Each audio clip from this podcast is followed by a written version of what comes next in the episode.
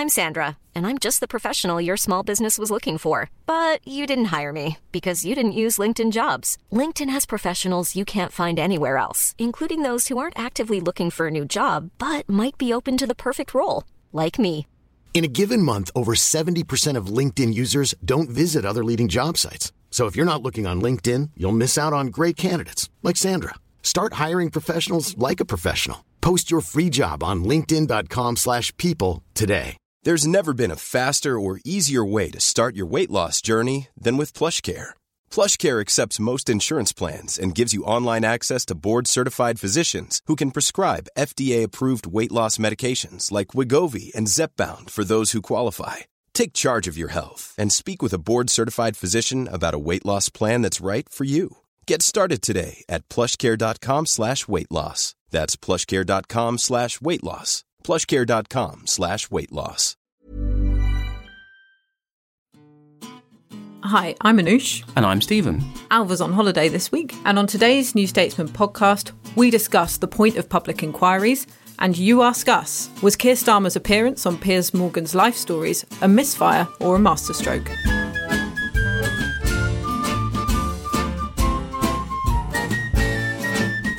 Last week, we didn't manage to talk about this because it happened after we had finished recording, but two retired police officers and an ex-solicitor accused of altering police statements after Hillsborough were acquitted. And the judge was saying that there was no case to answer because it was not a statutory inquiry and therefore not considered a court of law. So it was not a course of public justice which could have been perverted. Obviously, this was incredibly disappointing for the families of the victims, but it also said a lot about the way that we do inquiries into public failings in this country, which has been a hot topic of late because of the COVID inquiry, which will start next spring, and also a number of different inquiries that are ongoing, including into the Grenfell fire and into Boris Johnson's curtains. So, Stephen, what did you take from that ruling? I don't want to just sort of speak Andy Burnham's Twitter thread on this into the mic, but I'm going to just speak Andy Burnham's Twitter thread on this. I just think that it is a sign of a legal system that badly needs reform on this subject. But before the sort of, you know, that kind of cabal of lawyers on Twitter who love to do the, you know, look, listen up, muggles, you've missed, you know, why don't you understand the beauty of the law? I'm not saying that, you know, that it was the wrong verdict within the law or the, you know, the lawyers involved are bad people or any of that kind of stuff. I'm just saying that verdict can be legally reached suggests to me that is a troubling lacuna in English law. I don't see how one then couldn't argue in the context of, say, the Grenfell inquiry, then if Stephen Bush Inc. thinks it's made some flammable cladding and it goes, oh, well, you know, it's fine. We don't have to be honest with this inquiry, even though we know that this inquiry will form part of the evidence and it will act as informal evidence gathering for, you know, for the various trials that, you know, that people hope will result from it. Yeah, it's important primarily because of the 30-year struggle for justice. But yeah, I think the fact that, you know, still the various claims that have been successfully debunked inquiry after inquiry were able to be sort of dug up again, that you have a situation where you can go, oh, well, you know, who could have known? And it comes back to the central need that public officials have to have a duty of candour, and then there need to be specific legal changes to ensure that this defence could not be used in future. I think where, to relate it to Grenfell, there's a specific extra dimension there that the Hillsborough law change envisages a duty of candour on public officials. And yeah, this is one of the big problems with our, I think at least, and I you know what you think about this as you know, Britain editor, then it feels to me one of the problems with the sort of world of outsourcing and, you know, private-public partnership is not that outsourcing organisations are bad per se or that private-public partnership is always bad. It's that the second you do it, at the moment you enter this legal grey area where you don't have transparency, right? And then essentially I think if you make cladding and it goes on a public building, you have the same duty as a public organisation to be, the same duty of candour should, I think, apply to you. And I think, yeah, that is the where one of the issues in the narrative, but I guess it does also speak to lots of the questions about what the point of an inquiry is. Exactly. I think that's the heart of the issue, which is inquiries should be to further, you know, public knowledge, public interest, transparency. That should be the point of them. But often when inquiries are announced, they can have the opposite impact. So, you know, you and I both know the frustration of you know, something happening, some mistake, some scandal, and then the government quickly announces some kind of inquiry, usually one that, you know, isn't legally binding in the way that we've been talking about.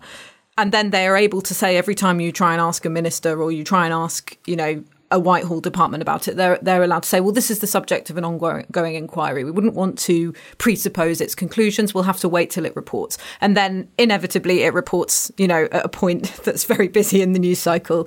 And that's the story over for, you know, whoever it's most uncomfortable for. So I think that sometimes inquiries can play the role of actually obfuscating the truth, or at least holding the relevant parties to account, because they're used as a, oh, well, let's brush this aside for a few weeks until everyone's forgotten about it, and journalists are less like a dog with a bone. And I suppose journalists themselves can be to blame for that too, but I do think there needs to be more of a change in the candour that's required for these kind of inquiries and what their actual purpose is for, who gets to call them, who gets to set the perimeters, who gets to decide when they report. I think, to me, a really simple change that I would make, I say to someone who's was the chair of a commission that did, as commissions tend to do, run late, and therefore I've now got really passive, get really snippy whenever someone goes, oh, you know, this commission that the government set up has run late. And I'm just like, look, guys, actually, it's you'd be surprised, okay? But we were always going to have to release into the communal papers, which meant we were always going to have to release broadly on a Thursday, which would have meant that we would never have had the option of going, let's hide this when no one will see this. And I do think a really simple solution is to go like, yeah, your commission can take 3 years, it can take 2 years, but it's going to be published on a Friday. Yeah, so you can't have, you know, the ridiculousness of the government's racial disparity report. You know, hey, here's 500 words, badly summarising it in a really controversialised way. No one can see the full thing, but we will complain that people have not have done exactly what we wanted to do with this. Yeah, it's just like, I can't believe that you claimed that this report said the thing that we told all the journalists it said.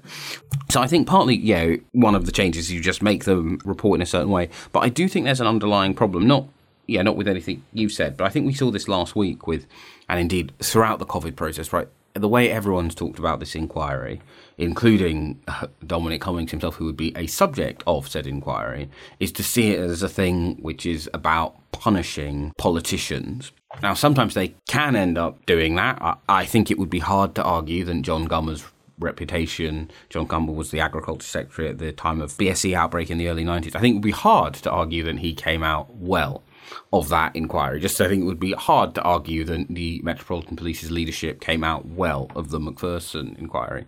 And the reason why I think both those inquiries are useful examples is, and we can argue, and indeed my understanding is there will be by the time this is in people's podcasts, there will be a piece on Channel 4 News which suggests there hasn't been that much progress since the McPherson inquiry. But both of those inquiries did create lasting institutions and did create sort of changes and useful definitions that we use elsewhere in law. They didn't kind of start in a kind of like, okay, there's a blame stick that someone's going to have to hold, and it's certainly not going to be Boris Johnson.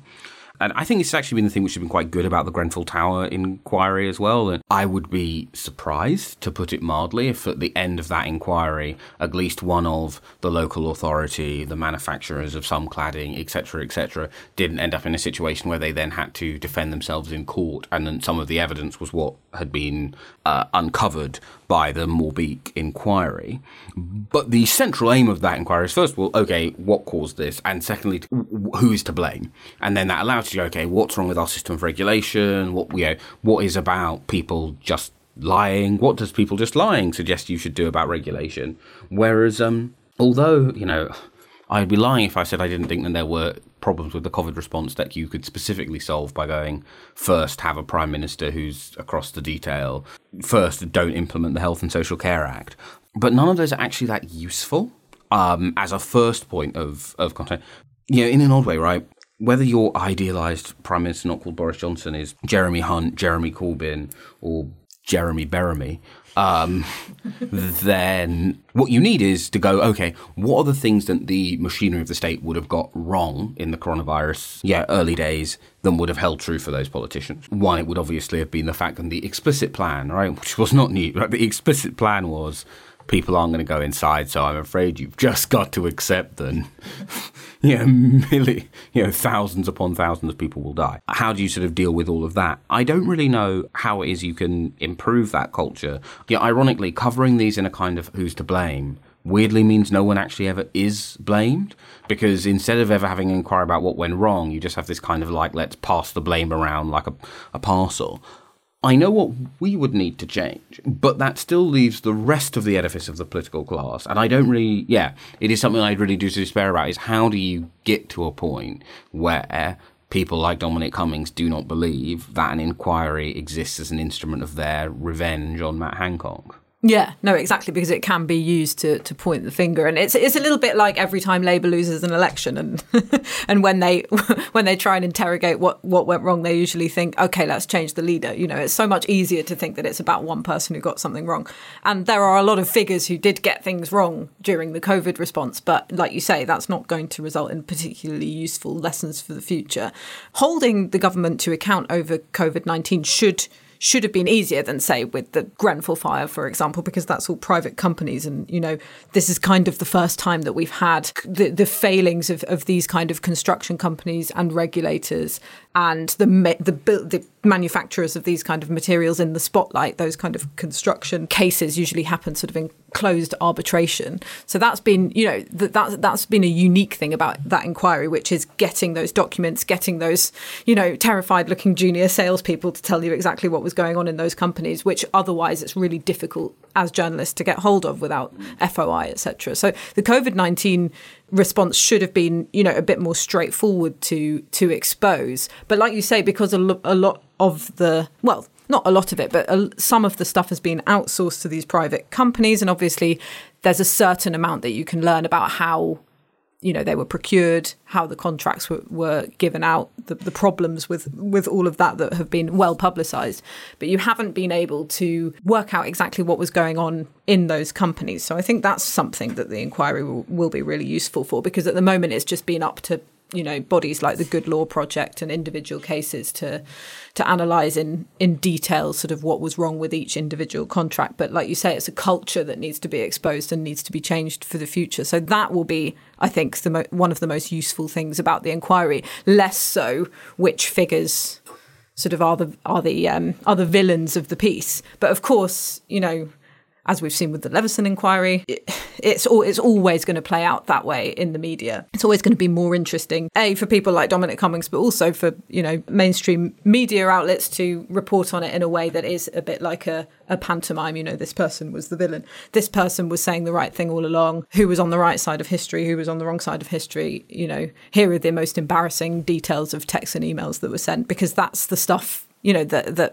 people are morbidly fascinated in reading about, and it kind of shows the human face of a crisis as well. So I don't think there's ever going to be a time where we see these inquiries, or at least the people involved don't see these inquiries as trying to play a blame game.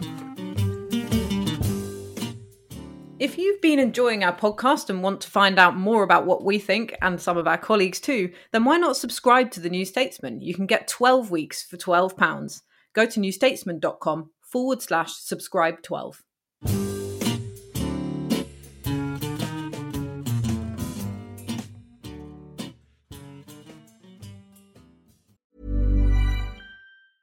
Hey, I'm Ryan Reynolds. Recently, I asked Mint Mobile's legal team if big wireless companies are allowed to raise prices due to inflation. They said yes. And then when I asked if raising prices technically violates those onerous two-year contracts, they said, what the f*** are you talking about, you insane Hollywood ass?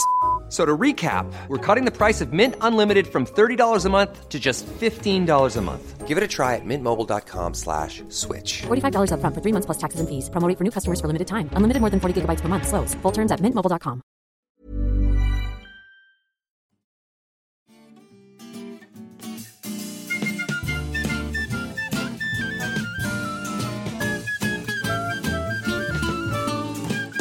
And now it's time for a section we like to call You Ask Us. So our question today is from Holly N.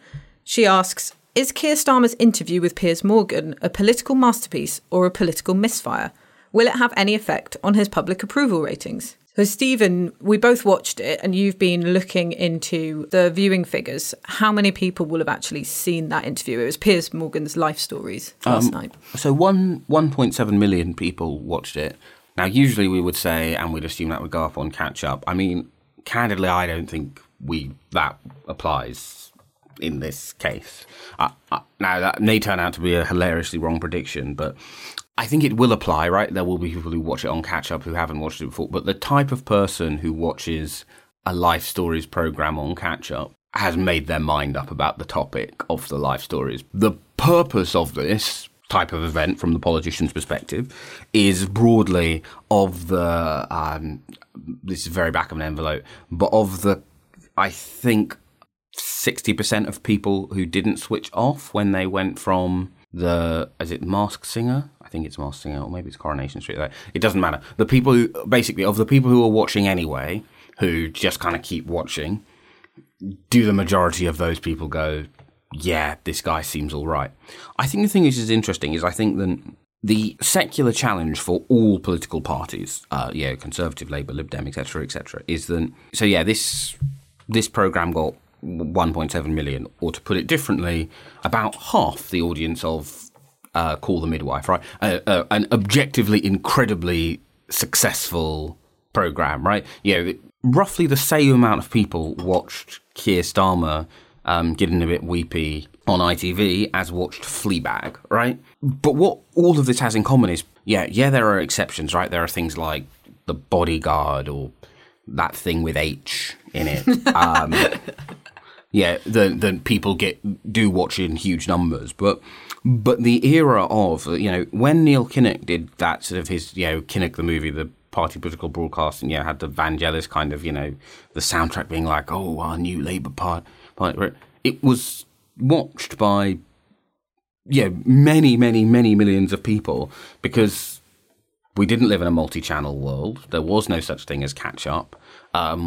Television just was event television in a kind of catch-up. Yeah, this is the thing. So, I mean, in 1992, right, there was a week of stories about the Labour Party political broadcast Jennifer's Ear, about a little girl who needed ear treatment, and then, you know, it turned out it was a bit more complex than that. But basically, the row over that party political broadcast went on for, you know, more than a week. It was a dominant feature of the campaign. Loads of people watched it because there weren't many channels, right? And in many ways, the nearest comparison to it is the Jeremy Corbyn Ram-packed train, right? Yeah. Where, you can have a back and forth. And actually, just as with Jennifer's Ear, I just like to return to this because I wrote this at the time, and some people were very snooty about it and was like, oh, you'd apologise for anything if Jeremy Corbyn did it, which, I mean, not true, but, But it turned out I was right. Just as with Jennifer's Ear, the picture was more sympathetic to the Labour leadership than it appeared at the time. And just as with Jennifer's Ear, where there was a real problem with NHS waiting lists and people having to go private in 1992, there is a real problem with the condition of the UK's railways. But Traingate was over in about a day, because that is the speed at which the people who cover politics move, and the speed at which people who work in politics, therefore, kind of have to move. So this is a long way to say, obviously it is a masterstroke to be interviewed on what is still one of our major broadcasters in a fairly soft focus way, unless... Yeah, I mean, I think, I returned something, Conservative MP texted me, they said, look, this is the kind of thing where if you don't think he came across well at this, you need to get something else in your life other than politics, because it shows you're incapable of just giving the other lot or the other faction or whatever any benefit of the doubt. And they said the flip side of that, though, right, is if your candidate can't come across well in that type of interview, your candidate has big problems. I was about to say it's not a good thing to be able to come across well in that type of interview. It is a good thing to be able to come across in that kind of interview, but it's a good thing in the same sense that, you know, not when someone orders a burger from you when you work in like a fast food thing. Me not openly spitting in the burger is good, but it's not the final step to being hireable. So I guess I think it was a good get for them. In the modern world of media, the weird challenge is that you have to do that thing a lot more. Yeah, I don't know about you, but I feel like the media, we're caught in this weird trap where we spend all of the run-up to an election campaign laughing at, like, oh, why does Sadiq Khan continually tell everyone he's the son of a bus driver? Yeah. People didn't even really seem to notice that they had switched from a much more acrimonious and bitter Brexit dividing line to the much broader and more inclusive, look, let's get Brexit done and stop arguing. And then after those elections, everyone goes, oh, wasn't it genius to keep repeating themselves? And then immediately snaps back to castigating politicians for just repeating themselves. So... yeah, I think in some ways the problem is not was this a good idea or a bad idea, but what is the thing that you do if you are not just an opposition of any political party, because you can't do Life Stories every week, but you kind of do sort of need to do Life Stories every week now.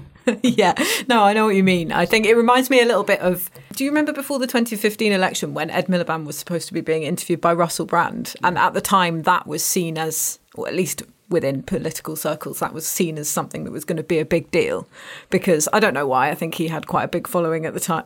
Russell Brand, that is. I'm not sure about Ed Miliband. He had quite a big following at the time, and there was this sense that the Labour Party was trying to appeal to people who had never voted before, and, you know, they were trying to have this sort of magical turnout of all of these secret Labour voters. You'll remember this because I think you used to write about how stupid it was every week. But I remember waiting, you know, I was in the office, I was waiting for this, you know, Russell Brand style. He didn't tell you when it was going to happen, so we kind of knew when it was going to be, what afternoon it was going to be, but we were waiting for it to drop. And obviously it was like quite underwhelming. Ed Miliband did quite well in it. There were no news lines. Russell Brand didn't endorse the Labour Party, and it was sort of quite a big fuss over nothing. And it reminded me a bit of that when I was watching the beginning, when I was waiting for the Keir Starmer interview, because you sort of expect, because you know the intention of what the politician is trying to use this interview for. And actually, I thought it was really good that he was very honest about why he was doing it. He wanted to introduce himself to people he didn't feel like he had been able to yet because of the pandemic. Piers Morgan was explicit in saying that he was robotic, and he didn't contradict that. That's how he may have come across. So he was more explicit in what he was trying to achieve. But it did sort of remind me of that kind of frenzy that was a bit of an anticlimax. And although I thought he came across really well in the interview, and I'm sure a lot of bits from it, particularly when he sort of comes close to tears, will be clipped, and so a lot more people will see that than maybe saw the original programme or the whole interview. I still think it, you know, it reveals more about the politician's intentions, which is more useful for, again, the political class, than it reveals about the politician to a sizable chunk of the electorate. So it reminded me more of that than sort of a turning point for him, if you see what I mean. But he came across well, and like you say, that's sort of quite a low baseline, but at least he did for his sake. And if it gives him a boost of confidence, then I suppose that's also a good thing for the morale of the party as well. Yeah, what I thought was interesting about the sort of the media coverage around it is the way that, just as in about January, February, when I wrote that piece which set off the whole sort of rows around it, there was a kind of hunger among a large chunk of the media for a sort of Keir Starmer, actually a bit rubbish now.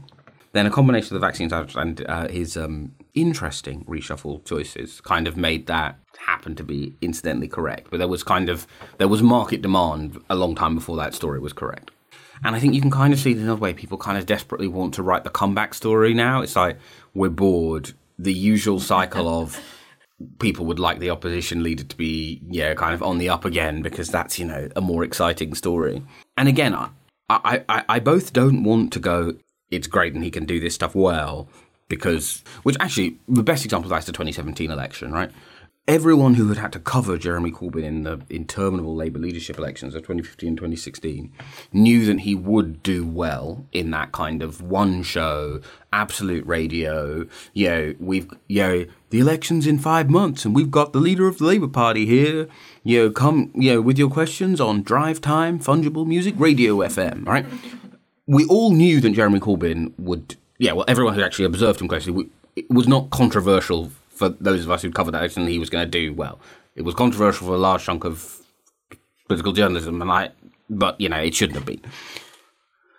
The significant thing was Theresa May couldn't do that sort of I am on radio, and that was part of the story in the 2017 election. So it is important, then he has come out of that stress test of, can you do this quite important thing well?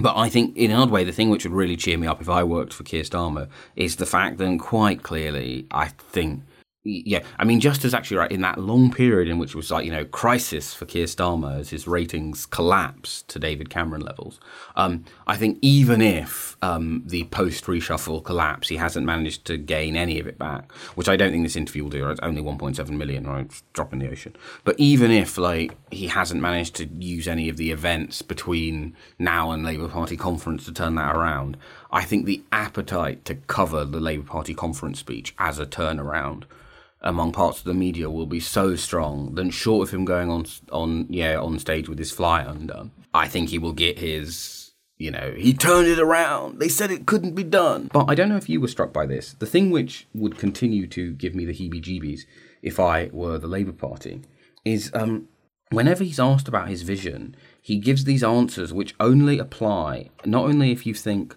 that the Tories are evil, but that the Tories don't actually want to achieve anything, or, like, you know, it's a bit like, you know, the best country to be born in and the best country to grow old in. It's just like that's not a political vision, right? A political vision is, and the way you get the best country to grow old in is social care on NHS terms. To explicitly quote something that a Metro mayor said to me the other day. That's explicitly how you actually that's the difference between just the thing that everyone in politics wants out of social care and the thing which turns it into a dividing line. Yeah. And he once again did the kind of, except differently, cycle, you know, first class education, an economy which works. So, no, the dividing line stuff is, and that's why I would close every academy trust tomorrow, or and that's why, you know, we need to raise the minimum wage, you know, because that will tackle our productivity, right? That's the sort of the, and the weird thing is they have loads of policy. They've announced another, actually, I really like, £15 billion of really interesting and quite positive stuff on education catch up. But once again, there's still no values dividing line, right? There's like a content dividing line, but there isn't a kind of policy story yet. And I think the absence of that, which obviously didn't matter at all in this interview, is still, to me, their biggest entry on the risk register. Yeah. And I would add to that, I think another problem with speaking like that is that, and this was something that I wrote about recently, there was a person who specialises in left-wing campaigning who was telling me we're really good at talking about problems and we're really good at trying to convince people that things are really bad. But that's not a vision. And I think the problem with saying the best country to live in, the best country to grow old in, or whatever, is that a lot of people do already think that about Britain.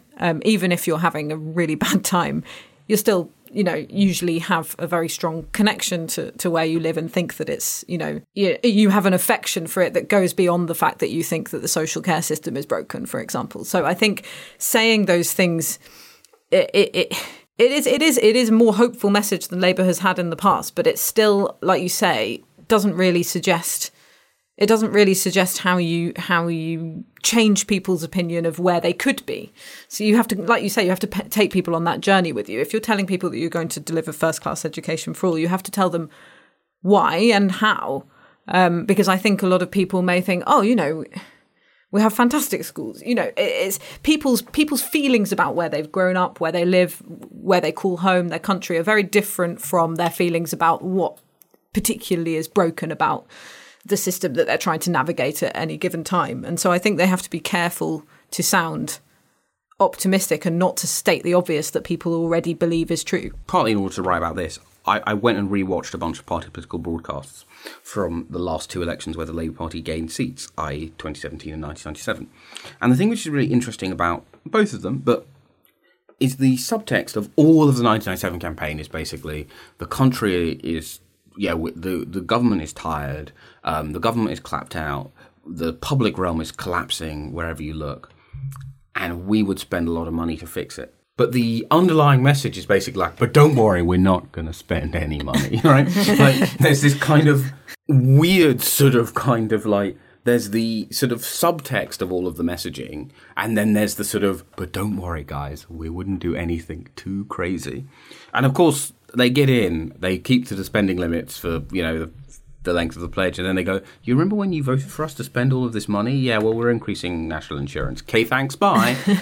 And the interesting comparison there with 2017, right, where the 2017 baseline spending assessment assumes that the benefit cap is staying, assumes that the two-parent, assumes that like all of this horrible stuff is staying. But again, the subtext of all of the messaging is things look pretty bad, don't they? Public service is falling apart. We'll probably spend, and even when you can like get out Britain's future and go, this includes the baseline cut. And I think now, yeah, I think you can argue in both ways about how deliberate that is and how much just the fact that the default state of the Labour Party is we will spend more money than the Tories. People just instinctively believe that, and therefore the funding Britain's future, the we will keep to the spending limit stuff, is pulling so hard at that pre-existing belief. Then you have to, your level of reassurance has to be really quite high before people start to actually believe that Jeremy Corbyn's own party would really have kept its promise and kept the benefit cap. But I think there is an underlying problem that at the moment the Labour Party doesn't really seem to have that balance worked out either, both in the Keir Starmer's vibe is not as radical as Keir Starmer would like it to be, right? And you can tell he kind of gets a bit snippy whenever he's asked about it, so you can tell there's this underlying thing of just being like, I'm in the middle of the Labour Party and I should be treated as such.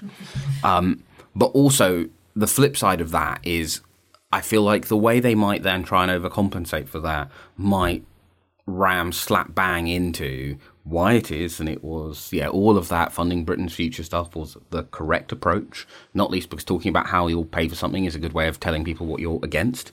And all of the like, oh, but not too much was the correct approach.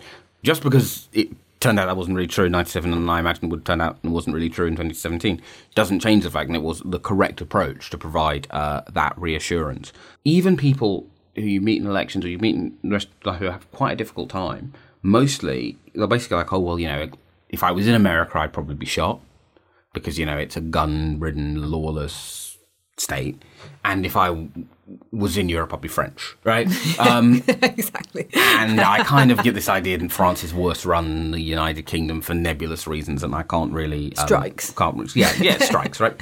And basically, I just think that an opposition party always needs to be in the position of Britain will be better under us, not Britain is currently bad. Just and Britain will be better. That was the underlying problem the Tories had in the noughties. They just often seemed to hate the country until David Cameron came along. And that's still the underlying problem that the Labour Party has under Keir, is that it still paints slightly too much in these kind of monochrome, like, we're a terrible country to be born in and a terrible country to die in, which, guys, you can think that's true as much as you like, but if people don't believe that, then they just don't buy into any of the other stuff.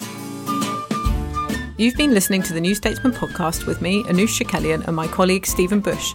You can find me on Twitter at Anoosh_C. And you can find me on Twitter at StephenKB. We're produced by Chris Stone, and our music is Devil with the Devil, licensed under Creative Commons. Thanks so much for listening, and please leave us a review. Don't forget to subscribe.